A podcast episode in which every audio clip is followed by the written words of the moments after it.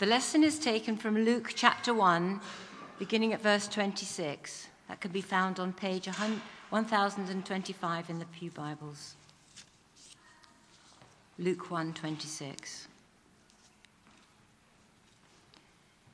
In the sixth month of Elizabeth's pregnancy, God sent the angel Gabriel to Nazareth, a town in Galilee, to a virgin pledged to be married to a man named Joseph a descendant of David.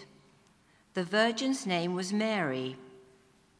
The angel went to her and said, Greetings, you who are highly favored. The Lord is with you. Mary was greatly troubled by his words and wondered what kind of greeting this might be. But the angel said to her, Do not be afraid, Mary. You have found favor with God. You will conceive and give birth to a son, and you are to call him Jesus. He will be great and will be called the Son of the Most High. The Lord God will give him the throne of his father David, and he will reign over Jacob's descendants forever. His kingdom will never end. How will this be? Mary asked the angel, since I am a virgin. The angel answered, the Holy Spirit will come on you, and the power of the Most High will overshadow you. So the Holy One to be born will be called the Son of God. Even Elizabeth, your relative, is going to have a child in her old age, and she who is said to be unable to conceive is in her sixth month. For no word from God will ever fail. I am the Lord's servant, Mary answered. May your word to me be fulfilled. Then the angel left her. This is the word of God.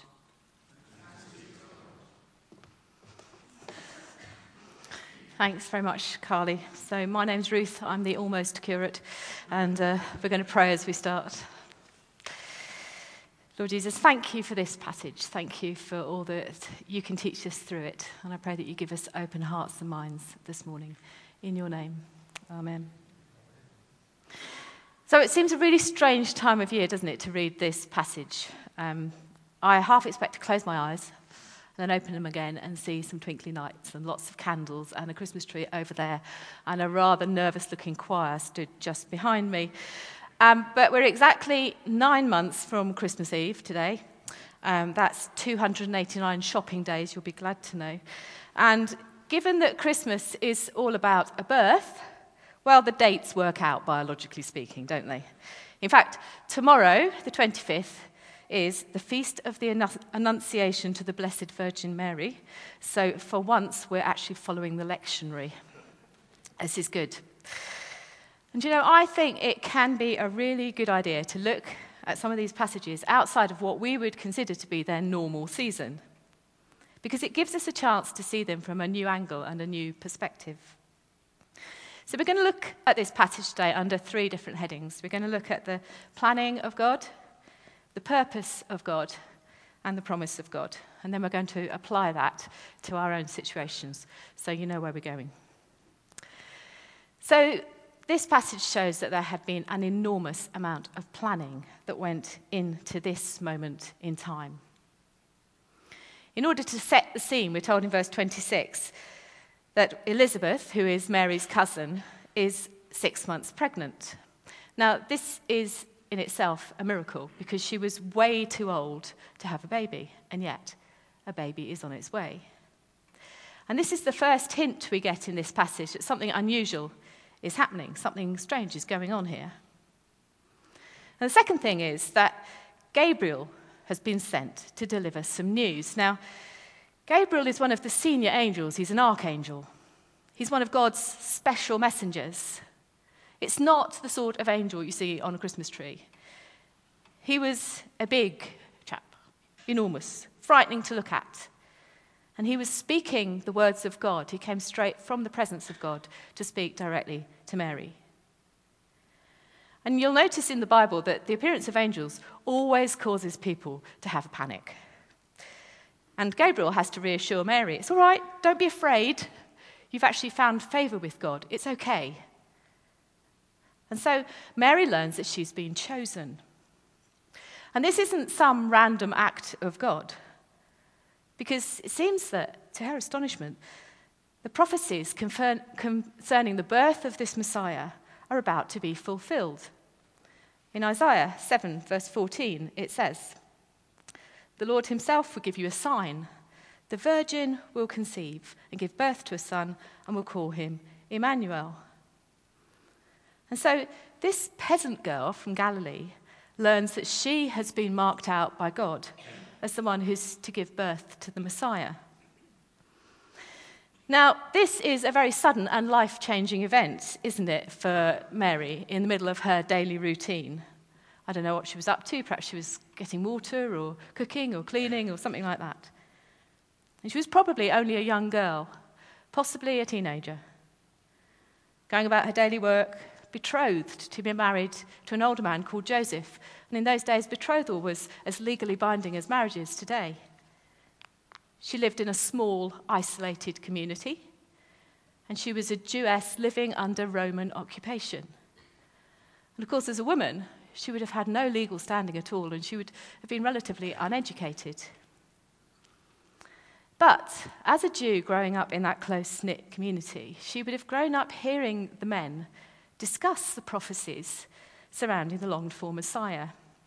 And so she'd have been familiar with some of the words that Gabriel uses in verses 32 and 33, because he says that this child will be great and will be called the Son of the Most High. The Lord God will give him the throne of his father David, and he will reign over Jacob's descendants forever. His kingdom will never end. Those would have been familiar words to Mary. But the thing is that now she's hearing those words applied to her own child, and this is a child that's not yet been conceived. Just, just think about that for a moment. This is a peasant girl, young peasant girl, finding out that she is going to give birth to the Messiah. And an angel has been sent by God Himself directly, personally, to tell her. Imagine the sorts of thoughts that must have been clamoring around Mary's head at that moment. A baby? Me? Um, what about Joseph? Uh, Mum is really not going to be happy about this. Can you imagine the gossip when the bump starts to show? Oh, but wait a minute. And you know, I love the down to earth practicality of Mary's next question because she says, um, How is this even possible? I'm a virgin. Even in the presence of this mighty angel, this messenger from God, Mary has the guts and the presence of mind to point out that there might just be a small flaw in this plan. She wasn't daft. She knew enough to know that Gabriel might have missed one fairly crucial element. But of course, God and Gabriel are one step ahead. And even this has been planned. And so Gabriel explains to Mary that in some mysterious way, God's Holy Spirit will enable, to have, um, enable her to have this baby, to conceive a child, without the need for human help. Because this child is going to be the Son of God. This child is special, he's unique. And added to that, the baby's name has already been chosen. This baby is already known and loved and planned for. In fact, his existence has been planned for since the beginning of time, and his name gives us a glimpse of the purposes of God that are at work here, because his name is Jesus, which means Son of the Most High, Saviour. And so by the end of this encounter, Mary's encounter with Gabriel, she is reassured that this is no accident. And she's been given a glimpse of her place in the plans and the purposes of God. And she accepts that role. May your word to me be fulfilled. It's just amazing humility and obedience, really, isn't it? So we can see from all that that this sudden, seemingly sudden event is part of a lengthy process of planning. And God's timing is absolutely spot on, as usual. We come on to the purpose of what this was all about. I think often we can miss the impact of the purposes of God that are at work here in this story.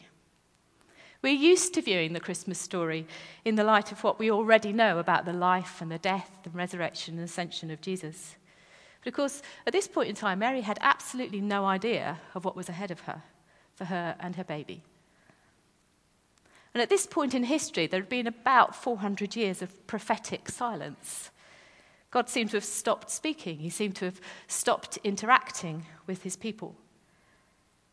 And the Jewish people are now under Roman rule, and they're desperate for this long promised Messiah to come. They want to be rescued, they want to be set free, they want to defeat the might of Rome. And now suddenly things are starting to shift. God's intervention comes relatively unnoticed, doesn't it? And the location that God chooses is an obscure village to the north of the country. And so the most the people who are most looking for God to intervene, the Jewish leaders, many of them based in Jerusalem, are kept out of the loop. They're completely unaware of what is going on. And instead, it's this young peasant girl who receives the angelic visit. So, what on earth is going on? Well, I think the first thing is that purposes of God are far bigger than anything people had imagined, certainly the Jewish leaders. And God, being God, was going to bring those plans to fruition in, the, in ways that were counterintuitive. They couldn't have seen it coming. They didn't. Contrary to what the Jews longed for, i.e., somebody coming with a, an army, probably, wanting to beat up the Romans, their Messiah was going to arrive without very much fanfare or fuss at all. He was going to be born into poverty and obscurity.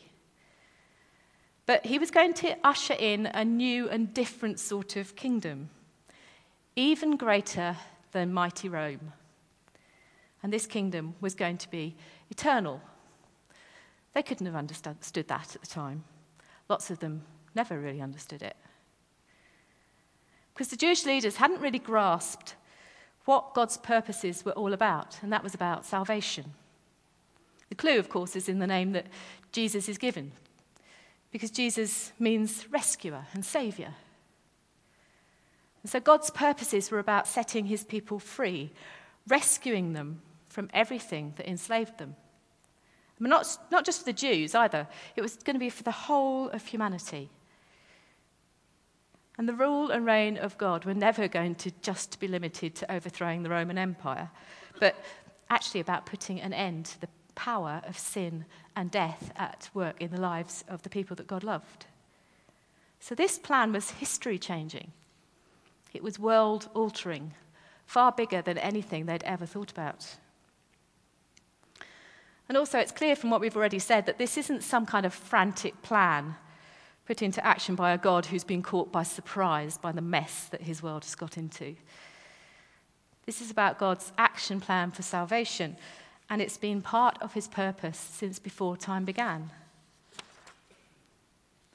And his purpose in starting with Mary was partly, I think, to show that God's ways are never our ways. His purposes are so much bigger than anything we could ever think of. And of course, ultimately, to remind us that He is God and we are not. Sorry to break it to you, but we're not. So we come on to the promises of God. Um, it struck me afresh as I read this. It's a passage that we all know so well. Just how full of promise and hope this passage really is. We already know that Elizabeth has conceived miraculously, times when they had very little medical, if any, um, help at all, certainly no IVF or anything like that. And that would have been a major event in her community, a major talking point. I love the way that Gabriel treats Mary with such respect and tenderness and assures her right from the beginning that she's found favor with God. She is part of his plan, and she is to have the great honor of carrying God's son inside her.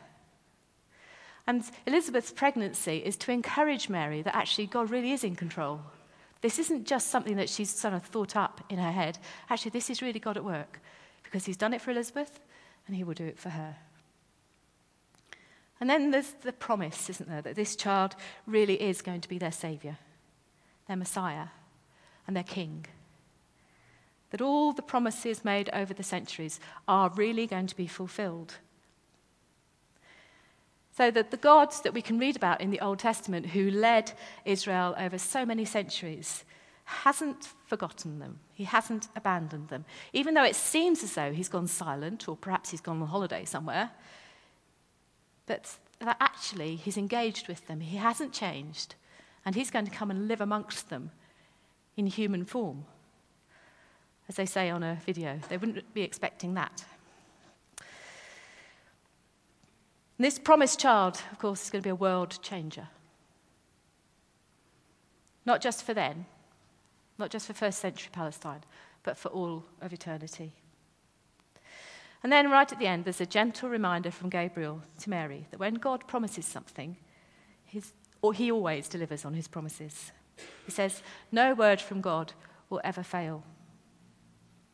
So, this passage is full of promise, it's full of hope, it's full of future expectations. And there's so much there, isn't there, for Mary to take in and absorb. We've got no idea how long this interaction took.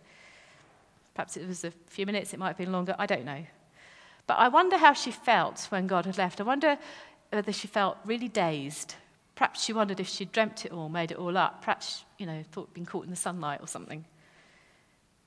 But you know, for me, perhaps the most amazing sentence in this whole passage is when she just says, I am the Lord's servant. May your will May your word to me be fulfilled. Just let that settle for a moment. There is such a beautiful humility and obedience and trust that she shows here. This is a simple peasant girl sacrificing her life, her plans for the future, plans of marriage, and saying yes to the plans of God in her life. There are no arguments, no hesitations. She just says yes. And don't forget, she could have said no. That's quite possible. I believe that God is quite big enough, quite God enough, to have sorted this without Mary if her answer had been different. But she said yes. I've often wondered what my response would have been. Wonder what you think you'd have said.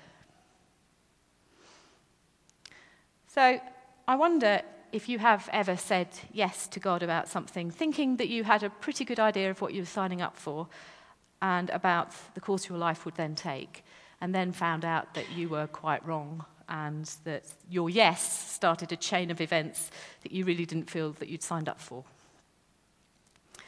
Mary could have had no idea just how tough life would get. At that point in time, she was saying yes to having a baby, to having God's son. And as an unmarried mother, that was a big enough deal for her at the time, in any case. She didn't know how it would end. She didn't know about the pain and the suffering. She didn't know that one day she would sit at the foot of her son's execution cross. She had no idea about all that. But she knew that God had promised to fulfill all that he had promised. So, saying yes to God in our lives is not a guarantee that everything's going to be hunky dory from now on. Many of you already know that from years of experience. Saying yes can be the start of a tough journey. But it's still true that the promises of God never fail. It's no word from God will ever fail. He says, I will be with you always, even to the end of the age. He says, I will never leave you or forsake you. He says, Peace I leave with you, my peace I give to you. And those promises are just as true today in 2019 as they were when they were first made. They haven't changed. God doesn't change. And so, what I think God is requiring from us is that same trusting obedience that Mary showed. Now, we won't be asked to give birth to the Son of God because that's already been done. But we might be asked to do other things that would take us way outside of our comfort zone. We might face opposition. We might be misunderstood. We might be asked to give up long held ambitions, or perhaps to lose family or friends. We might be astounded at the direction our life takes, in both good and difficult ways.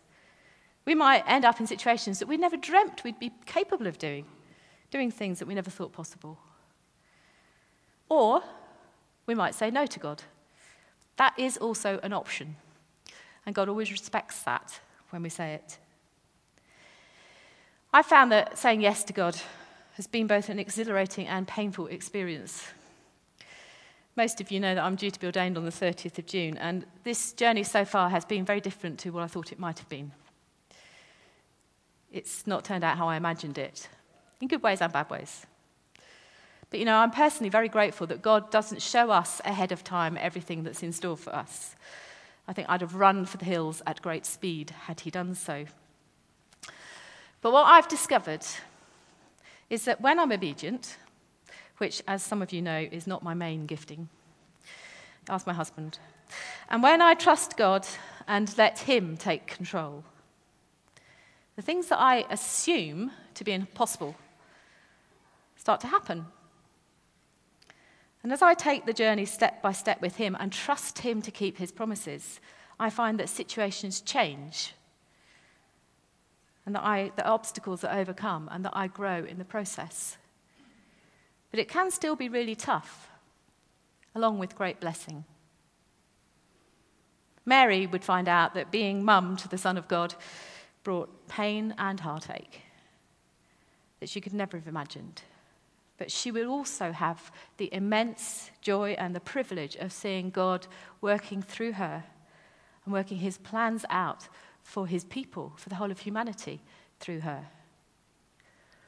And the thing is that God still interacts with his people today. He still asks us to trust, he still asks us to be obedient, and he still, he still loves it when we say yes. And his promises still hold true. He won't ever, ever let us down. But it's up to us to decide whether we want to be involved in those plans or not. He'll never force us to say yes. So I wonder what it is that God's asking you to do today. Are you sensing his prompting to say yes to something? It could be something fairly small or something life changing, but either way, it always requires obedience. Or perhaps you're busy ignoring him with your fingers stuck in your ears, going la la la la la la, like children do. Or perhaps you're just in the middle of some lengthy negotiations with God about whether to say yes or not. Now, just a tip from experience it never ends well, that kind of negotiation. I always lose, so I'm just pointing that out. Or maybe you've said yes to God willingly and obediently, and now you think you might have bitten off way more than you can chew. I want you to be reassured today that God is still there, He's still working through you, He's still fulfilling His plans for your life. So, whichever point you're at, if you need prayer to help you to take that next step, then it's available here this morning. As church family, we're here to help each other listen to God and to support each other on the journey. We don't have to do this on our own. And I know that many of us are grateful for having a church family around us that can support us and help us in the difficult things that life throws at us and in the joys as well. We can celebrate together too. So, this morning, in a minute, I'm going to ask us to stand together. And what I'd love is for, if you want prayer, to allow people to pray with you. Come up the front and allow people to pray with you. Perhaps you're making a difficult choice. Perhaps you need the courage to say yes. Perhaps you need the courage to keep going. Or perhaps you're sensing great excitement that God's calling you into something and you just want someone to pray with you and affirm that with you. Whatever it is, we'd love to pray with you. And there were people, people available to pray with you. So, can I ask you to stand with me?